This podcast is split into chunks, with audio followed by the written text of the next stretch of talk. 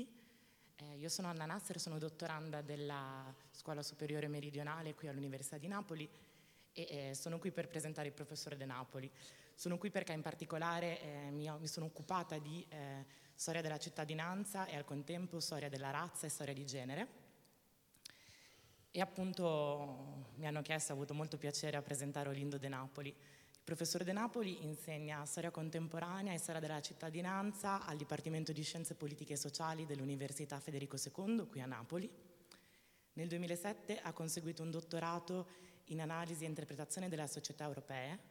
È stato borsista di diverse fondazioni, fra cui è bene ricordare l'Istituto Nazionale Parri. Nella sua formazione ha inoltre potuto studiare presso la Columbia University di New York. È stato membro della scuola di, appunto, è stato membro della scuola di studi storici dell'Institute for Advanced Studies di Princeton e in particolare, prima di lasciare la parola al professore, vorrei ricordare i suoi temi di ricerca.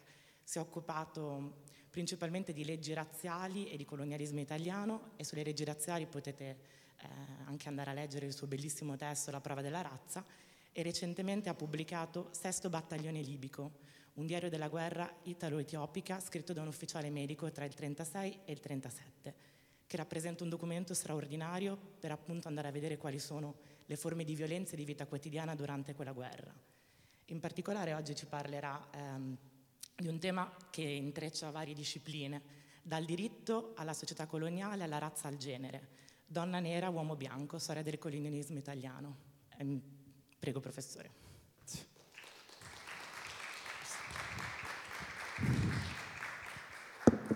Questo dovrebbe... Grazie. E benvenuti. Grazie di esserci e grazie a chi mi ha invitato.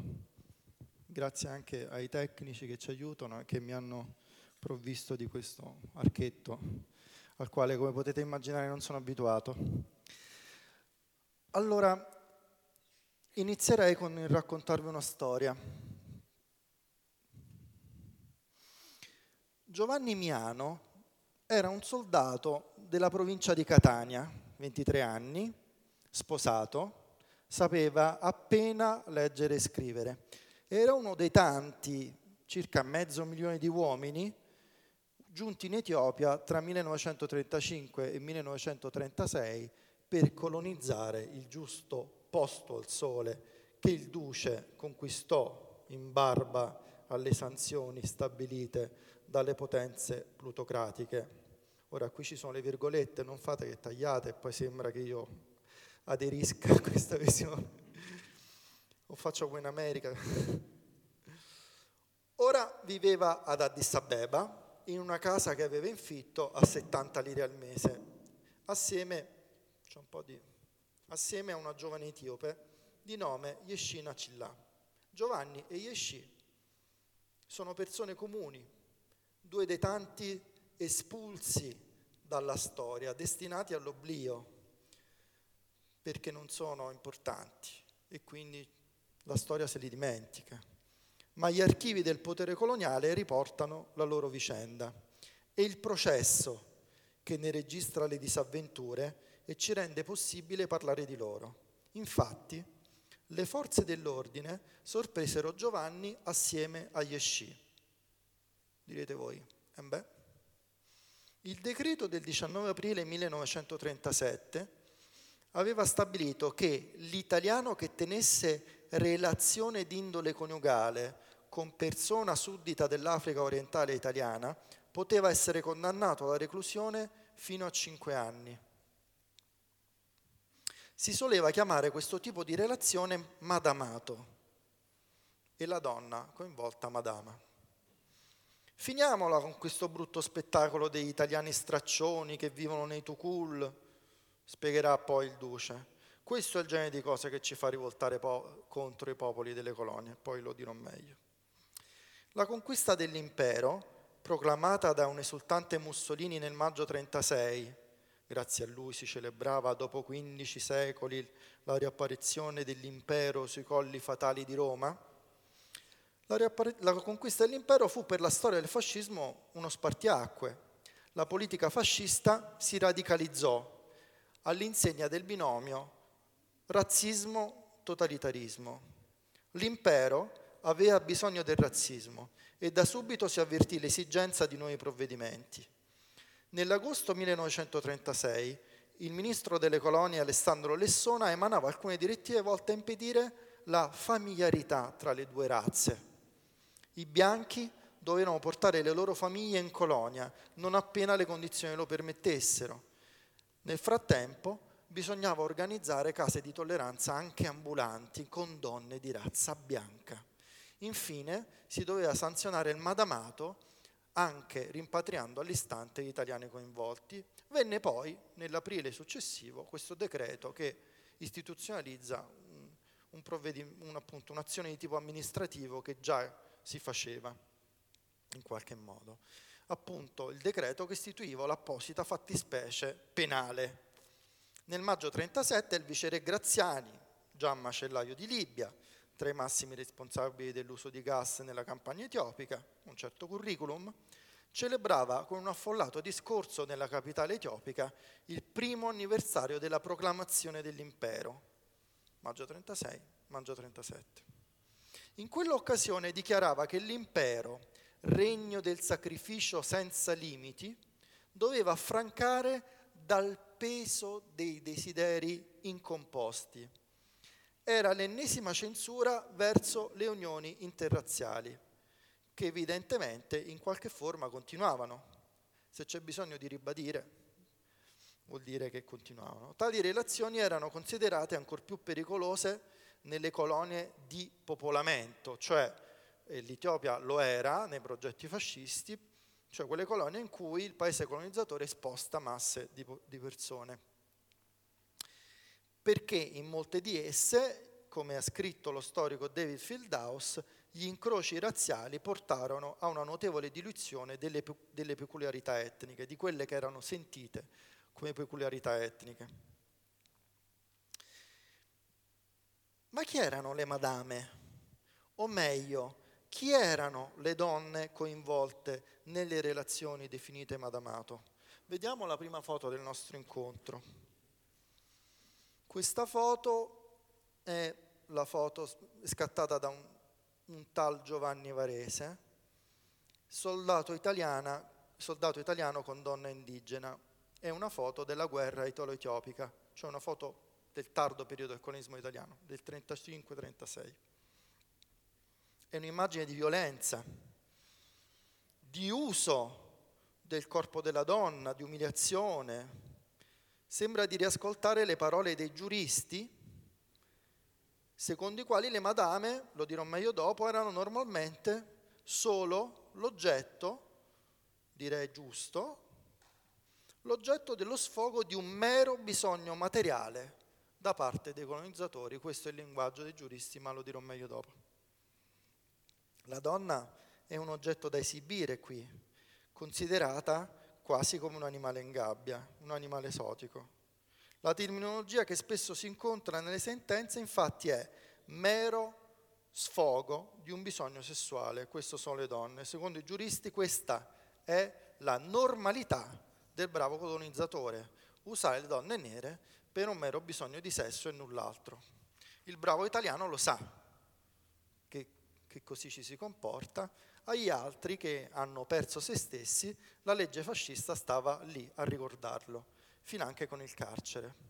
Costoro erano gli irregolari, la normalità era il bravo italiano fascista che sapeva come trattare la donna solo come un oggetto. Gli altri erano gli irregolari, gli strani, e per definire ciò si usò un termine, si usava un termine apposito, insabbiati, insabbiati, cioè italiani che avevano perso il senso della loro superiorità razziale e si erano abbassati nelle sabbie d'Africa, potremmo dire così. Qui nell'azione dei giudici che parlano in questi termini c'è un doppio valore, se possiamo dire così. Quello che loro scrivono ha un valore prescrittivo e descrittivo insieme, per usare categorie di un sociologo famoso. Mentre prescrivono che i bianchi usino le donne nere solo come oggetti sessuali, i giudici anche descrivono una normalità. Queste sono le donne nere per i bianchi colonizzatori. Questo dicono i giudici. Se la vediamo da questo punto di vista, quella del Madamato appare come un capitolo della storia della violenza coloniale. Le donne coinvolte ci appaiono come vittime, anzi direi, ci appaiono unicamente come vittime, e il Madamato un segno della sopraffazione razzista. E così alcuni storici hanno visto nel Madamato la metafora della simbologia della conquista militare. La conquista della terra e la violenza sulla donna che la rappresenta. Okay. Questa è un'altra foto che rende quell'idea. Quindi l'uso della donna come metafora della conquista della terra. C'è ovviamente molto di vero in questa ricostruzione. Pensate a come un filosofo del diritto, Giovanni Bovio, noi abbiamo a Napoli una piazza Bovio, che insegnava proprio a Napoli, descriveva l'impresa coloniale in termini sessualizzati, ma siamo alla fine dell'Ottocento, molto prima di queste immagini.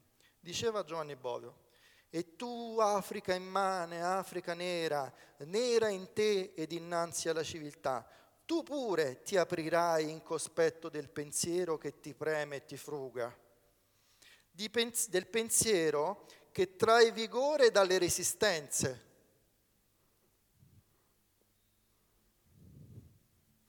E non si ritrae innanzi alla prova di quei secoli che succedendosi più ti nascondevano i cercatori.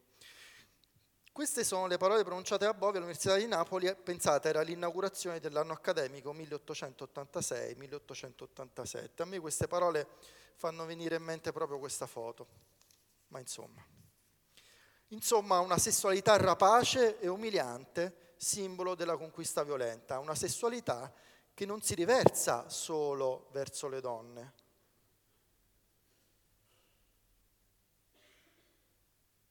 Ecco. Vediamo questa foto. E ho lasciato la didascalia, questa è una foto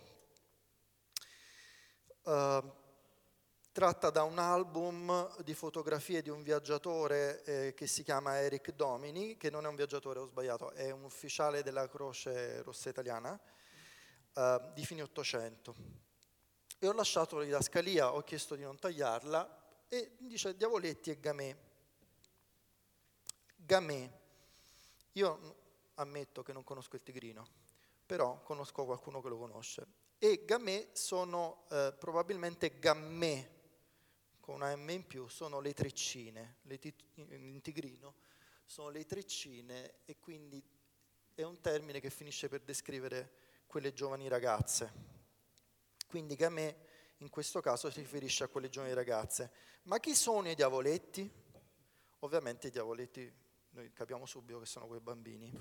Qui le fonti ci danno due possibilità diverse. Prendiamo Renato Paoli. Renato Paoli è un viaggiatore che si reca in Eritrea all'inizio del Novecento, non so molto di lui ma doveva essere abbastanza importante perché sarà ricevuto dal governatore.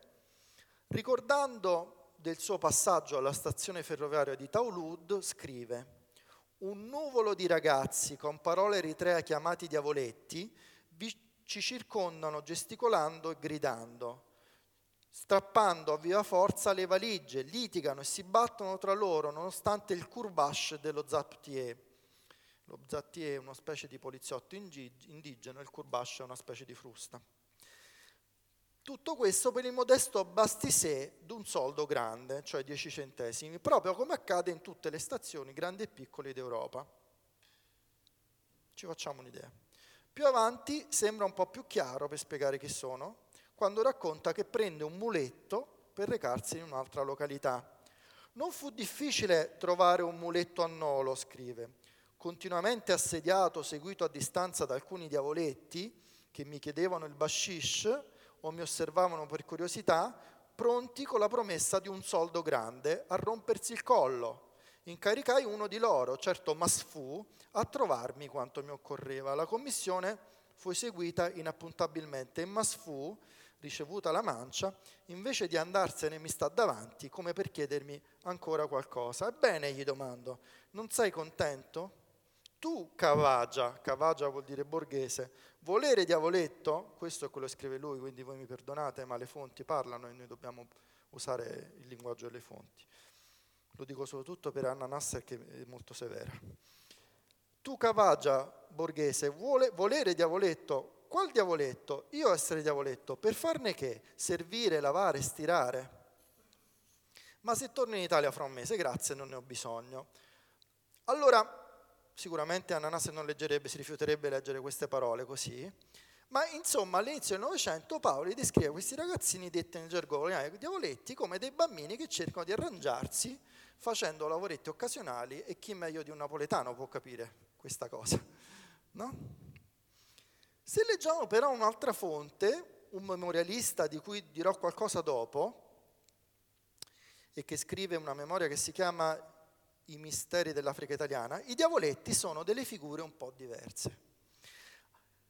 Arriviamo a Massawa e là troviamo in uno stato acuto puramente e sfacciatamente e là li troviamo in uno stato acuto, purulento e sfacciatamente dovunque. La prostituzione viene esercitata dai diavoletti, ragazzi dai dieci ai venti anni, i quali si danno a questi loro usi orientali, per tendenza congenita e per lucro. Questi viziosi sembrano proprio creati da madre natura per fare questo infame mestiere. Hanno tutte le procaciforme di femmine della loro razza, viso liscio e morbido, occhi languidi, piedi piccoli, mani minute, vita snella, flessuosa ed eleganti. E la rotondità dei fianchi, ci sono dei puntini sospensivi, fianchi, molto pronunciate. Anni or sono andavano completamente ignudi, o quasi, ora invece col soffio della nostra civiltà hanno imparato ad andare in giro tutti avvolti in un leggero, ampio e vaporoso manto di tela, dal quale lasciano fuori soltanto il femmineo viso, arti- artisticamente pieghettato e aggiustato in modo da metter bene in mostra le loro forme, puntini sospensivi, impudiche. E nel camminare va- fanno i vezzosi, dondolano i fianchi e lanciano a destra e a sinistra languidi sguardi, sospirano, sorridono e tossiscono. Insomma, fanno tutti i mille versi di femmine viziose. E gli italiani, invece di cercare di attenuare questa piaga scandalosa, memori di avere nelle, no- nelle vene il nobile sangue degli antichi romani, si diedero a coltivare questo oriental costume con grande voluttà e con passione straordinaria. Fine della citazione. Come dirò poi, queste memorie dal titolo I misteri dell'Africa italiana, come tutte le fonti, sono da prendere con le pinze. Qui c'è un discorso intriso di pesanti stereotipi e di razzismo, sia verso questi bambini, che sono descritti come geneticamente destinati alla prostituzione, è un testo che ci fa orrore, sia verso in generale l'Oriente, l'Africa come Oriente, perché La, dire- la dedizione alla prostituzione minorile e maschile è definita un oriental costume. E poi invece noi abbiamo il sangue romano. Vabbè. Ma ciò detto, quindi fatte, fatta la tara a, questo, a questa fonte, a che cosa ci serve? Apprendiamo dalle pagine, anche da altre pagine che poi non vi leggo, l'uso diffuso degli italiani di sfruttare sessualmente i bambini africani. C'è più avanti una scena ancora più truce che vi leggo. Fra i tanti dolorosi casi osservati da me, eccone uno. Una volta vidi in pieno giorno un sottufficiale trombettiere, curvo, come una bestia in calore, sopra un bimbo di circa otto anni, malaticcio, che non aveva altro che la pelle e ossa, che lo stuprava. Sono scene che fanno raggelare, anche perché si riferiscono a un periodo in cui in Eritrea c'era stata la carestia. Quindi la povertà era molto diffusa, cioè la, proprio la fame era molto diffusa. Torniamo alle nostre madame. Le nostre madame come la Yeshina di Giovanni. Per i vari giudici che scrivono le sentenze che riguardano il, reame, il reato di madamato, o detto anche madamismo, quelle donne sono un mero oggetto. Ho parlato io stesso di cosazione della donna. Quindi intanto queste immagini, vi ho parlato dei diavoletti, perché ci danno il quadro di una sessualità violenta, rapace, no? Tornando sulle madame, questa visione di donne come mero oggetto usato dagli uomini bianchi ci lascia pensare che le madame siano unicamente vittime di questo tipo di potere che ha una sua che è una metafora del, della violenza sessuale. Questa ricostruzione però ha dei problemi. In primo luogo, questa ricostruzione crede troppo alle fonti fasciste e il linguaggio dei giudici è una fonte fascista.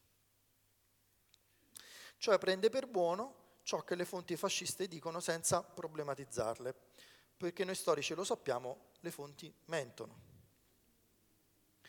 D'altra parte, come dice dottor House, tutti mentono. In secondo luogo, da questa ricostruzione esce un vuoto, e cioè le donne stesse. Esse appaiono solo come vittime, incapaci di protagonismo. Ovviamente sono anche vittime, ma in questa ricostruzione noi non vediamo le donne, non vediamo un loro protagonismo, non vediamo una loro, se mi permettete questo termine, soggettività. Appaiono lì vittime incapaci di reazione. Non sono in alcun modo protagoniste delle relazioni che hanno con loro i bianchi, stando a vedere le fonti che abbiamo citato. I bianchi i quali le usano, le comprano, sfruttano un malinteso antropologico, come ha osservato una brava antropologa, per il quale fanno credere a loro e ai loro genitori che stanno stipulando un demos, una specie di forma di matrimonio a tempo di diritto consuetudinario locale, e poi dopo averle sfruttate le mandano via oppure ripartono per l'Italia, e l'Africa è stata una bella avventura. Alcune fotografie mostrano le madame in posa, orgogliosa, al fianco del loro compagno italiano già alla fine dell'Ottocento. Questo sappiamo che sono madame solo dalla didascalia dell'autore dell'album. Scusatemi. Ecco. Proviamo allora a chiederci, le madame realmente chi erano, come si comportavano? Erano solo passive nelle relazioni che intrattenevano con gli italiani, quindi erano solo vittime? Se, per, se mi permettete un'espressione, un'espressione, erano solo suddite? Voi sapete, la colonna si basa sulla distinzione tra cittadini e sudditi. Erano solo suddite? Come facciamo a rispondere a queste domande? Non abbiamo i loro diari, ad esempio. Abbiamo delle interviste fatte loro molto tempo dopo, però. Molto tempo dopo. E allora lo deduciamo da altre fonti. Io vi propongo qui tre fonti. La prima è Alessandro Sapelli. Si tratta di un testo edito che si riferisce al, pri- al primissimo periodo del colonialismo italiano e appartiene a un amministratore coloniale, Alessandro Sapelli, un ufficiale coloniale, che in Eritrea, da prima che si chiami Eritrea, perché quei lembi Di, sul Mar Rosso prendono il nome nel milleottocentonovanta, di Eritrea sono nel milleottocentonovanta, lui c'è dall'ottantotto, quindi è un coloniale del primissimo periodo del, della colonizzazione italiana, e pubblica delle memorie molto più tardi, e poi vi dirò che è interessante anche sapere quando le pubblica, in cui dice: qui seguirebbe il come e dove mi innamorai della figlia dell'ingegnere, figlia cioè di quello che io avevo battezzato ingegnere, essendo io un costruttore abilissimo di Tukul. Chi volesse per caso trovare a ridire sui fatti miei in questo punto, pensi che per quanto tenente avevo ventidue anni, del resto non fu una storiella, fu una tragedia. La ragazza l'avevo trovata alla fonte, avevo scorzato, scherzato con lei, si era messa a ridere. Andai al villaggio per rivederla e sebbene per molto tempo non avessi pensato a farmi anch'io la sistemazione quasi di rito, questa mi piacque e intavolai le trattative di prammatica mediante la solita comare, e questo sembra una di quelle canzoni napoletane, io mamma e tu la comare, eccetera. Ma qui sopravvenne la tragedia. Mentre correvano le trattative, la piccola Adamie, quindi sappiamo anche il nome, fu colpita dal vaiolo e per quanto il nostro medico da me sollecitato si prodigasse nelle assistenze, la poveretta morì e io ne provai un vero dolore, perché effettivamente questa fu, contro le consuetudini correnti, un'avventura sentimentale. Il tenente Sapelli era un vecchio coloniale, così si autodefiniva come altri, cioè uno che non era passato per poco tempo.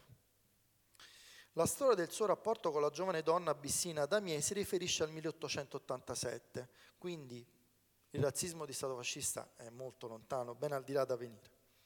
Gli archivi, peraltro, registrano che successivamente Sapelli ebbe altre relazioni simile, simili e la sua madama attirava l'attenzione dell'autorità. Se un telegramma del milleottocentonovantuno, quindi non è Adamie perché Adamie è già morta di vaiolo, era così intestato: inchiesta Sapelli, spostamenti della madama del medesimo. Sapelli lo ammette candidamente, si era innamorato perso. La morte di quella ragazza gli procurò un vero dolore. Più avanti dice pure: queste popolazioni del Corno d'Africa non sono affatto una razza inferiore. Colpo di scena. Quando pubblica queste memorie Sapelli? Nel millenovecentotrentacinque. Queste popolazioni non sono affatto inferiori. Pochi mesi dopo non, queste memorie non sarebbero potute uscire, sarebbe scattata, scattata la censura fascista. Siamo fortunati. Se avessi aspettato un pochino non ci sarebbero arrivate e sono molto molto interessanti, ovviamente non solo per queste cose che vi sto dicendo. Com'è strana la storia. Una seconda, due, una seconda fonte, la seconda fonte che usiamo per cercare di capire, di decifrare chi siano queste donne, è Tertulliano Gandolfi. Tertulliano Gandolfi è un personaggio interessante, è un operaio edile emigrato in Eritrea, è omonimo di Antonio Gandolfi, che nel milleottocentonovanta fu governatore delle, il primo governatore della colonia eritrea. Tertulliano giunge in Africa alla fine degli anni Ottanta e nel millenovecentodieci pubblica le sue memorie. È lui, è lui l'autore de I misteri dell'Africa italiana, dai quali vi ho letto dei stralci così agghiaccianti. Vi ricordate? Tertulliano Gandolfi dedica un capitoletto intero alle madame e, siccome è breve, lo possiamo leggere, anche se è un capitoletto, lo leggiamo. In Eritrea per madame si intendono quelle donne avventuriere che capitano lì da tutta l'Abissinia in cerca di uomini bianchi da pelare. Appena che una madama arriva trova subito l'acquirente mediante un compenso in talleri che varia a seconda della merce più o meno bella o avariata, dai cinquanta ai tremila.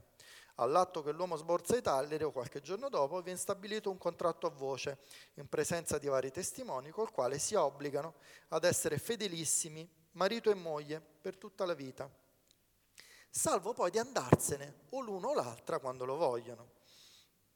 E capita spesso che la madama se ne vada insalutata ospite anche dopo tre giorni, senza che il povero gabbato possa neppure avere la soddisfazione di reclamare la restituzione dei suoi talleri, perché nessuna legge contempla le scappate di madama.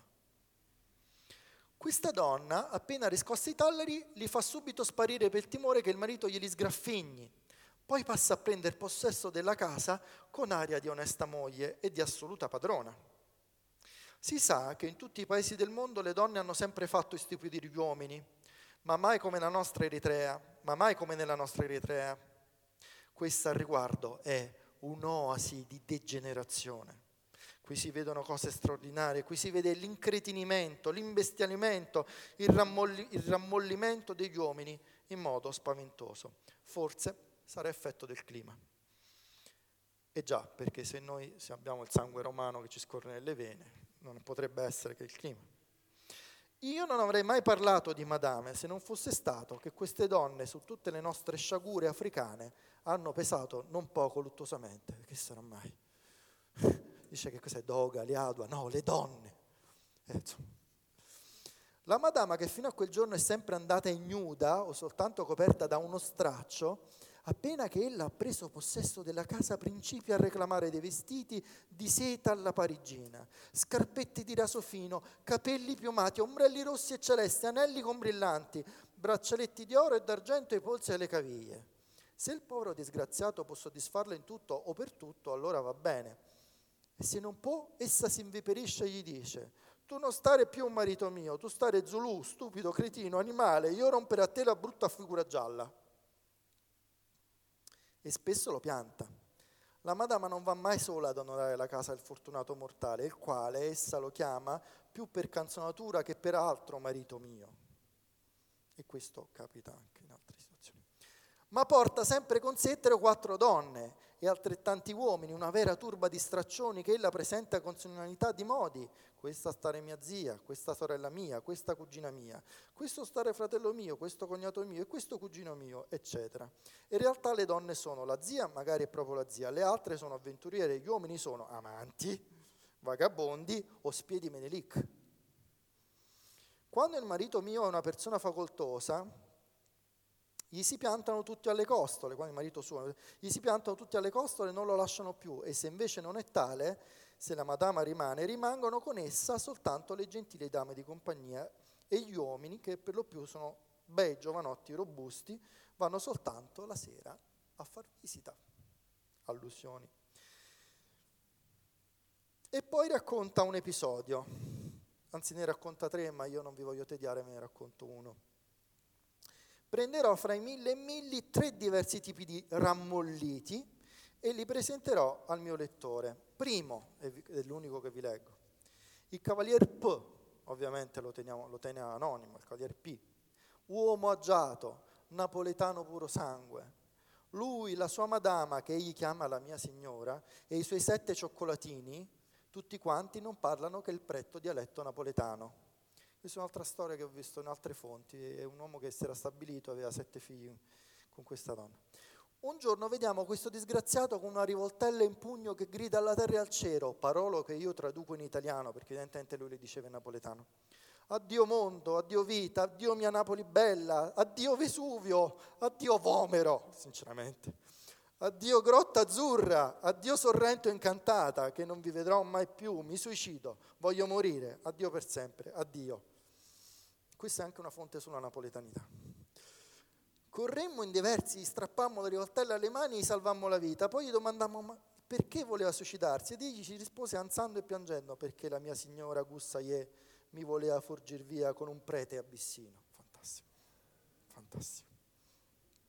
E noi durammo non poca fatica a persuadere la madama di non lasciare il tetto coniugale mediante un compenso di mille talleri e tre anelli d'oro e con l'esplicito patto che essa fosse in diritto di accarezzare la schiena al cavaliere quando le pareva e piaceva.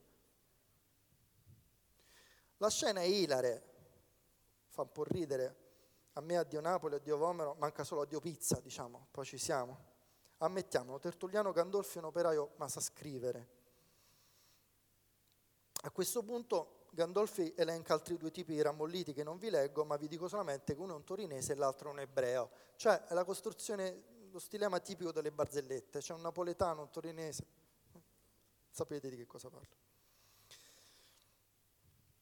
Anche, chiaramente anche Tertulliano Gandolfi è una fonte a cui bisogna farla tara, assolutamente. A leggere bene si capisce che la sua visione è estremamente nazionalista. Le madame umiliano non quel povero sfortunato, le madame umiliano la nostra nazione, sembra volerci dire. Le madame sono una piaga nazionale, questo è il suo discorso. Dunque molto di quel che dice sono iperboli, esagerazioni, ovviamente noi non c'eravamo, non possiamo dirlo, ma molte di queste cose ci sembrano delle esagerazioni. E poi forse, proviamo a capirlo, c'è un tantino di invidia sociale, perché Gandolfi è un operaio e parla di funzionari coloniali ufficiali che sono gente più ricca di lui e gli dice voi siete immorali. Non è strano, questo succede molto spesso, il moralismo delle classi, diciamo così, subalterne, di chi non si può permettere una tal cosa e dice vedi quel, dege- quel degenerato. Probabilmente queste sono persone di una classe sociale molto più elevata della sua, se era vero che si pagavano mille talleri, tre bracciali d'argento, eccetera. Forse c'è lui anche un po' di rabbia di non, di non far parte di quella classe sociale. Non sappiamo bene, questo dobbiamo dirlo. Siamo nell'ambito delle congetture, qualche volta ci si deve muovere un po' così. Ma più che delle congetture è della verosomiglianza. Ma insomma, sicuramente a Tertulliano Gandolfi bisogna fargli la tara. Come ci dice Giulia Barrera, però, la citazione suggerisce, cioè una volta fatta la tara però, che cosa capiamo? E questo è il punto vero. La citazione suggerisce che la relazione tra donne eritree e uomini italiani erano esattamente delle relazioni, e non solo in posizioni unilaterali da parte dei colonizzatori. E le vediamo bene queste giovani donne africane, capaci di tenere in pugno almeno un po' i loro uomini, capaci di farsi dare dei soldi e poi di lasciarli all'improvviso, e perché no, capaci di tradirli. Sono donne pienamente soggetto, altro che mero sfogo di un bisogno sessuale. Ne vediamo in controluce tutta la loro soggettività. La terza fonte. La terza fonte è una fonte volutamente comica, intenzionalmente comica. È un testo, un testo di teatro di rivista, dove stava? Messo in scena una volta sola, il ventiquattro luglio del millenovecentoventuno, nella capitale eritrea Asmara. Messo in scena al Circolo Coloniale di Asmara, che era probabilmente questo posto qua, il Circolo degli Ufficiali. L'autore Bernardo Valentino Vecchi, generale degli Alpini, definito prolifico scrittore di testi coloniali, che finirà anche lui, per diventare anche lui come tanti, un cantore della conquista italiana dell'Etiopia qualche, una quindicina di anni dopo. Qui lo vediamo esercitarsi in un tono piuttosto scherzoso già dal titolo, che è Asmarezze. Mi dispiace, non si vede bene. Questo è un documento prezioso, esiste in un'unica copia. Asmarezze ovviamente è una crasi di Asmara, che è la capitale eritrea, di Amarezze. Lo ascoltiamo grazie alla nostra dottoressa Anna Nasser.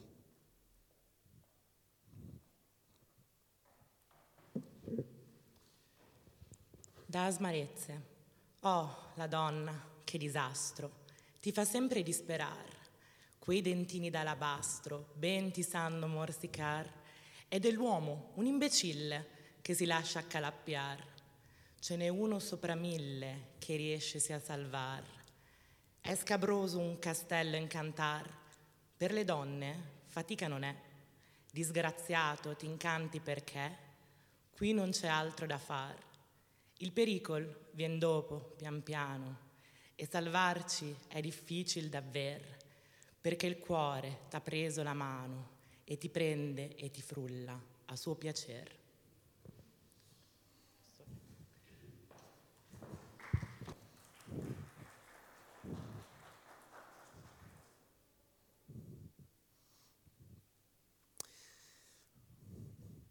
Il testo è volto a suscitare l'ilarità di un pubblico probabilmente ristretto, perché di un pubblico preciso, piccolo, di gente che si conosce, appunto gli ufficiali, dei soldati, perché è pieno di rimandi a luoghi e persone concrete. Infatti c'è un verso in, che Anna ci ha letto, in cui si dice «è scabroso un castello incantar». Castello è scritto in corsivo. Probabilmente uno che si chiama Castello di cognome. Per le donne però fatica non è. Probabilmente indicava un uomo, un cognome particolare. Questo testo è, agli occhi dello storico, denso di significati. Dentini d'alabastro, piccole monelle. Piccole monelle? Gammè? Forse. Ci si riferisce a giovani ragazze native, delle quali si sottolinea la capacità non tanto di irretire sessualmente, quanto di attrarre affetto, di creare lo stato di stupidimento che noi romanticamente amiamo chiamare innamoramento, e instaurare le relazioni. Saper incatenare cuori, abbiamo ascoltato, saper incatenare cuori. Si legge in controluce poi come molte volte gli uomini italiani iniziassero relazioni con native senza l'intenzione di costruire un vero rapporto sentimentale, probabilmente attratti solo dall'idea di ottenere una relazione occasionale, per poi finire accalappiati, sto citando, perché, e cito ancora, il pericolo vien dopo pian piano, fino a ritrovarsi addirittura, Il genere della rivista, del teatro rivista si nutre anche di esagerazioni, ma in molti casi non doveva essere lontano dal vero, fino a ritrovarsi addirittura nella situazione di essere succubi.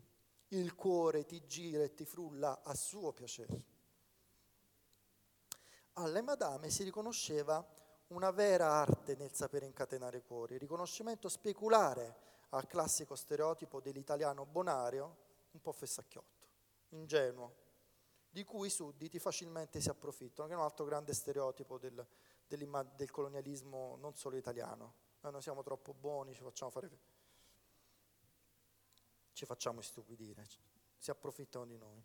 Insomma, il madamato era molto diffuso e, to- e tollerato, uno su mille riescesi a salvare, ben prima che Gianni Morandi cantasse le sue canzoni, anche se poi sappiamo che man mano si costruiscono dei confini determinati da non superare che i coloniali di lungo corso conoscevano. Già, dalla, già, già dall'età liberale, infatti, la vita delle cosiddette madame non era affatto facile. Per gli italiani il madamato spesso era un'esperienza temporanea in vista del ritorno in patria e del matrimonio con una bianca. Le donne si trovavano spesso sole, a volte con i figli avuti dalla relazione e senza un sostegno economico. Per gli eritrei ciò era assurdo perché secondo la loro concezione patrilineare quei bambini erano veri italiani. Secondo gli eritrei, se il padre è italiano, quei bambini sono italiani, è assurdo, era inconcepibile che la donna fosse lasciata e il bambino non, che, che l'uomo italiano non se ne prendesse carico, anche, anche economicamente. Molti sacrifici aspettavano quelle donne, molti disagi attendevano i figli, quasi mai riconosciuti, di quelle unioni miste. Il trentasei trentasette però, quindi se questo è vero già per l'età liberale, però quel Non, solo, non tanto con l'età fascista, ma proprio con la svolta imperiale, quindi stiamo parlando del trentacinque, trentasei, trentasette, portò un brusco peggioramento. Le donne avvertirono un irrigidimento nel rapporto con i bianchi, al quale non erano preparate. Furono, in un certo modo, le prime vittime del nuovo razzismo coloniale. Le prime vittime del razzismo coloniale italiano furono non solo dei neri, ma furono donne nere. Ma torniamo al nostro processo e al nostro Giovanni Miano. L'abbiamo lasciato che è incriminato, lo ricordate, ai sensi del decreto legge sul reato di madamato dell'aprile trentasette, rischia da uno a cinque anni di carcere per la sua relazione con una giovane etiope con la quale conviveva ad Addis Abeba, lo ricordate. Miano, che non era istruito, c'è scritto nella sentenza a malapena leggere e scrivere, tentò una difesa però tutto sommato intelligente. Tirò fuori due testimoni, secondo cui Yeshi era in realtà una prostituta.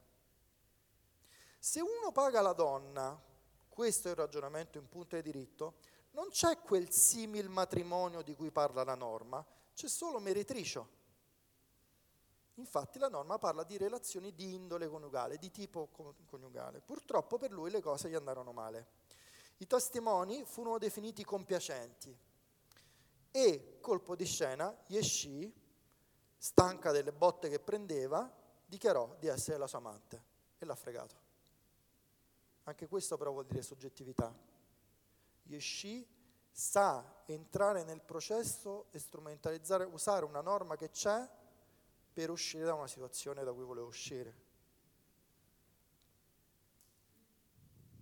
Paradossalmente sa usare una norma che era stata costruita contro di lei, se ci pensate. Inoltre, Giovanni non pagava le singole prestazioni sessuali, ma, dice la sentenza, provvedeva all'assistenza materiale dell'indigena a proprie spese e soprattutto pretendeva un rapporto di carattere esclusivo. Le note scenate di gelosia, di cui le botte, furono la prova principale a suo carico, poiché erano, secondo il tribunale, segno inequivocabile di affetto. Questo è fantastico. Ti meno perché ti amo. Ma leggiamo qualche stralcio della sentenza contro Giovanni Miano, perché lo ritengo molto significativo.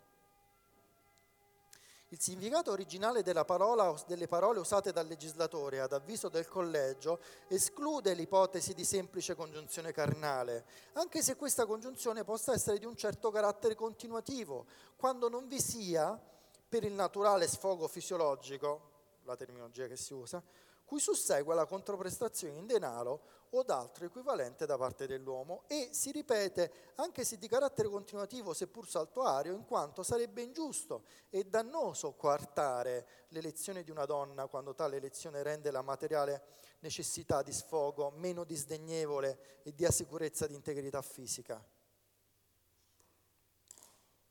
Continua il collegio, evidentemente riportiamoci alle parole del legislatore che parla di indole coniugale, cioè il rapporto alla relazione deve essere non puramente o semplicemente di carattere materiale, ma deve contenere in se stesso quegli estremi di affettività, assistenza, familiarità che caratterizzano il coniugio come inteso dalle nostre relazioni e norme di diritto civile patro. E più avanti dice, questo è molto interessante, familiarità, comunione di spiriti, affetto sono comprensibili solo fra persone di uguale levatura intellettuale, sociale e morale, senza di che si ha dell'una delle parti la superiore adattamento e degradazione per rendere possibile una vita intesa su di uno stesso piano affettivo. L'opera di civiltà da svolgersi richiede coscienzioso, freddo, esatto esame del soggetto passivo, soggetto passivo, cui la stessa deve inculcarsi, e questo esame non sarebbe tale ove i fattori affettivi venissero a intromettersi, dato che l'affetto porta a scusare anche fatti abbastanza gravi perché presuppone un, pano, un piano di uguaglianza, eguaglianza, scusate. Questo dice la sentenza. Dobbiamo vietare tutte quelle relazioni che contengono l'affetto perché l'affetto porta all'eguaglianza. Ci sono due punti qui, affetto ed eguaglianza. L'affetto. Il Miano dimostra verso di esso una vera, sentita e propria affettività. Esso, l'affetto, era il segno della degradazione di Miano alla mentalità e alla persona dell'indigena, così dicono. Infatti il nuovo reato colpiva quegli italiani che si erano degradati a livello dei neri, divenendo, come al tempo si diceva, insabbiati, ve l'ho spiegato. Il secondo punto è l'eguaglianza. Secondo i giudici le razze sono diverse, i bianchi sono superiori e dimostrare affetto verso una donna di una razza inferiore implica eguaglianza e quindi viola il principio razzista della legge. Su questo dobbiamo dire io non sono assolutamente d'accordo, cioè anche qui facciamo una tara alle fonti. Come interprete ex post dobbiamo esprimere dei dubbi, l'eguaglianza non c'era affatto, almeno nel senso di eguaglianza tra i due soggetti della relazione. Lo capiamo se vediamo, dove sta, una vignetta di una rivista satirica tedesca, abbiamo cambiato area geografica, di inizio Novecento, è una vignetta del millenovecentocinque. Un soldato coloniale in Africa amor- amoreggia con una donna nera nuda, là in alto a sinistra. Tornato a casa, egli osserva pensiero solo...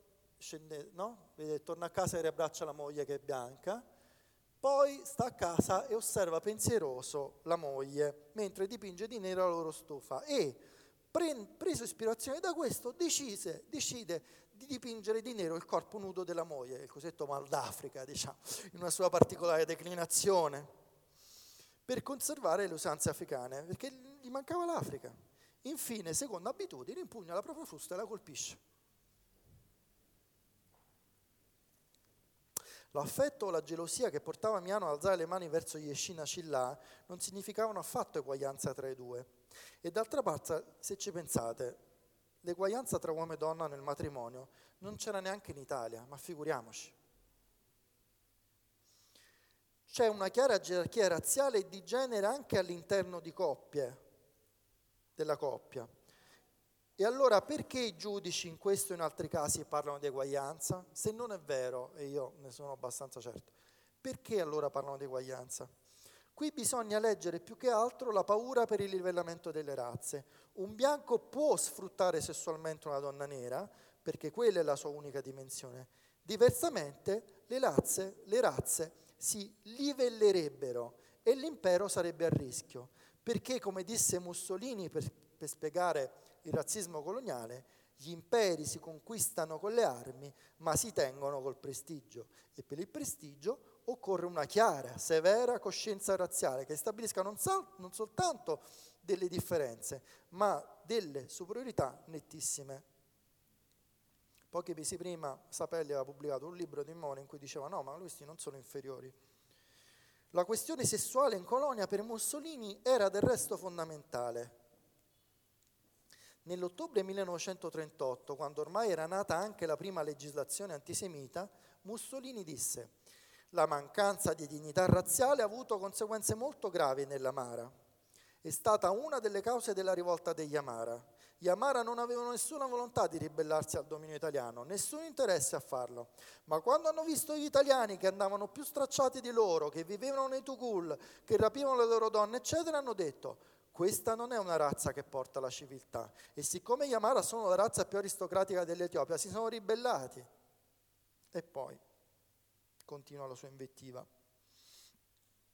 sostanzialmente contro il Papa. Insomma, il razzismo verso le donne squalificava l'impero. Il sette agosto millenovecentotrentasette Giovanni Miano fu condannato a un anno con la condizionale, una pena mite, dunque, non fu scontata, e poi il reato gli fu amnistiato nel luglio del trentotto. A questo punto prov- proviamo ad allargare lo sguardo oltre il caso singolo, nei dieci minuti che ci rim- pochi più di cinque minuti che ci rimangono, perché ci fu un certo numero di processi per il reato di Madamato a partire dal trentasette. Il divieto di Madamato procurò un certo scompiglio nel mondo degli operatori del diritto. Primo punto, era una norma esplicitamente razzista, ma finiva per mandare in prigione cinque minuti. Finiva per mandare in prigione solamente il bianco. Per alcuni era inaccettabile. Pensate, qualcuno disse, al caso di una relazione a parti invertite, una donna bianca con un uomo africano, si arriverebbe all'assurdo di lasciare impunito l'indigeno amante di una nazionale, perché per questa legge va in prigione il bianco, non il, non il nero. Questo era considerato una specie di bestemmia indicibile, questo caso, siccome i giuristi sono gente fine, alcuni di essi lo definiscono un puro caso di scuola. Vabbè, cioè noi dobbiamo tenere conto perché noi dobbiamo, teoricamente, teoricamente esiste questo caso, ma nella pratica non, non si verifica, ovviamente, che una donna bianca possa degradarsi e stare con un nero, questo loro dicono. Ma alla fine prevalse l'idea che sì, questo reato era stato costruito per sanzionare solo il bianco, e d'altra parte la norma era scritta così, pure Mussolini l'aveva detto, la pena si applica solo alla persona del cittadino italiano, e non anche alla persona di colore, dice Mussolini, in quanto pienamente e unicamente responsabile della lesione del prestigio della razza. Tu devi essere consapevole della tua razza e ti devi comportare da razzista. Altro cruccio interpretativo, quando è che si verifica una reazione di indole coniugale? Su questo abbiamo detto. C'è l'affetto, però detto tutto, detto niente, perché il problema è spinoso. In tribunale va là a dimostrare l'affetto, che ci vuole una seduta spiritica, uno psicologo, uno psicanalista, eh, non so, chi di voi ha una relazione lo sa, no? Dimostrami che mi ami. Non è facile, figuratevi in un processo. Secondo una stretta minoranza bisognava sanzionare qualsiasi rapporto sessuale, perché la ratio regis, legis, cioè il fine della legge, era impedire la nascita dei meticci. E cioè questo si era detto in Italia, e in Italia se n'è andata raccontando questa storia, ve la faccio breve perché non abbiamo tempo. Abbiamo finalmente fatto una legge per, uno, moralizzare, gli italiani lasciano le mogli in Italia e poi fanno una bella vita, adesso sarà impedito. Due, per evitare contatti sessuali da cui nascono i meticci. E perché bisogna farlo? Perché i meticci non vanno bene, perché i meticci sono, ci sono due scuole di pensiero, alcuni dicono che i meticci sono razzialmente inferiori perché prendono le tare genetiche dei bianchi e le tare genetiche dei neri, no, sfiga, incredibile, perché dovrebbe prendere, so- no, loro prendono il peggio di tutte e due le razze. Altri dicono no, ma questa è una fesseria, perché sono un po' più colti, hanno studiato l'antropologia, non credono, dicono no, il problema non è razziale, il problema è politico, perché questi meticci sono eh, inassimilabili ai sudditi e respinti dai bianchi, e quindi finiranno per costituire una un sorta di stato rivoluzionario che ci crea dei problemi per, per l'ordine coloniale, per l'ordine pubblico coloniale.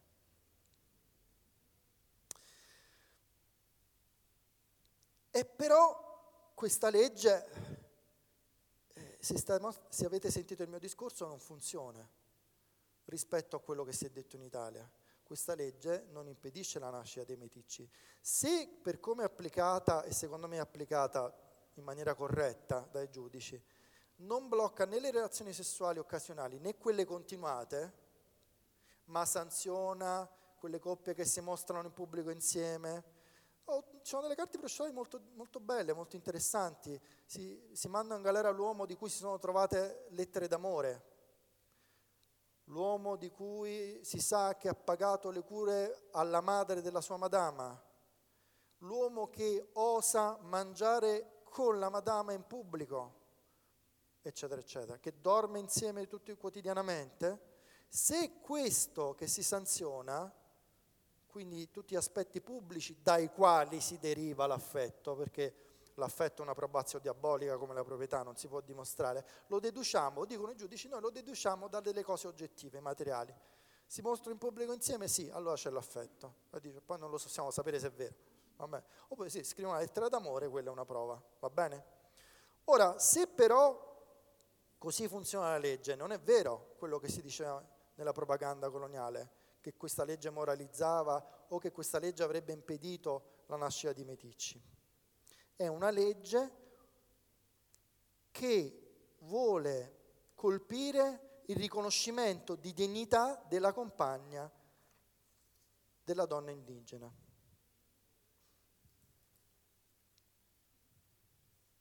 Non era scandaloso avere relazioni sessuali anche per molto tempo, ma era scandaloso agli occhi del fascismo e dei suoi giudici scrupolosi il mostrarsi in pubblico insieme, il riconoscere una soggettività una soggettività a queste donne. E dunque qua c'è un equivoco in cui qualche storico è in corso. I figli di queste unioni italo-eritree continuarono a nascere, mi avvio a concludere, nonostante la dura propaganda contro i meticci. Qua ci sono delle immagini di meticci, questo in cui si vede un riconoscimento. Ok? Perché qualche storico ha detto, siccome continuano a nascere i meticci, questo è il segno del fatto che le leggi razziali in colonia falliscono, non, so, non furono applicate. E non è vero, perché noi adesso abbiamo capito qual è il vero significato, la vera portata di quelle leggi razziali. Non servivano realmente a bloccare la nascita di meticci, ma servivano a umiliare le donne, a negare la soggettività. Infatti, il vero fine della legge era ottenere che i rapporti sessuali tra bianchi e africani avvenissero in una relazione di umiliazione della donna, a cui non doveva riconoscersi dignità, a cui non doveva riconoscersi soggettività. L'epilogo è un'immagine di propaganda che ben conoscete. Questa è la famosa prima copertina del primo numero della Difesa della razza, uscita il cinque agosto del trentotto. È un'immagine che vuole condensare i principi del razzismo fascista.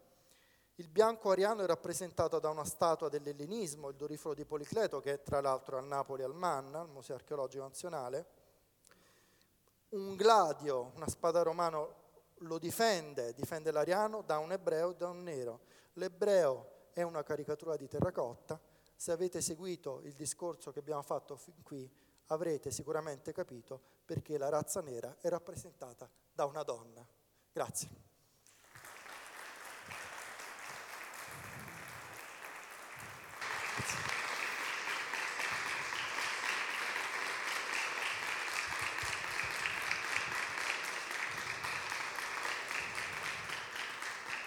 Grazie a tutti, grazie al professor Olindo De Napoli. Però concludiamo con un'immagine diversa. Concludiamo con un'immagine, vieni, devi stare qua. Venga, venga. Ce l'ha il terzo. È un'immagine della donna nera che ne descrive, al contrario della propaganda, tutta la sua complessa, la sua complessa soggettività. Non a caso è una poesia, peraltro famosa, molti di voi la conosceranno, scritta da uno dei leader della lotta contro il colonialismo e di Leopold Sedar Senghor, e la poesia è Donna nuda, donna nera. Donna nuda, donna nera, vestita del tuo colore che è vita, della tua forma che è bellezza. Sono cresciuto alla tua ombra, la dolcezza delle tue mani bendavano i miei occhi. Ed ecco che nel cuore dell'estate e del meriggio ti scopro dall'alto di un colle calcinato, terra promessa, e la tua bellezza mi fulmina nel mezzo al cuore, come il lampo di un'aquila. Donna nuda, donna scura, frutto maturo dalla polpa soda, buia estasi di vino nero, bocca che fai lirica la mia bocca, savana dai limpidi orizzonti, savana fremente alle ardenti carezze del vento dell'est. Tam tam scolpito, tam tam teso che risuoni sotto le dita del vincitore. La tua voce di contralto è il canto spirituale dell'amata. Donna nuda, donna oscura, olio che nessun soffio può increspare, olio calmo, sui fianchi dell'atleta, sui fianchi dei principi del Mali. Gazzella dalle giunture celesti, le perle sono stelle sulla notte della tua pelle.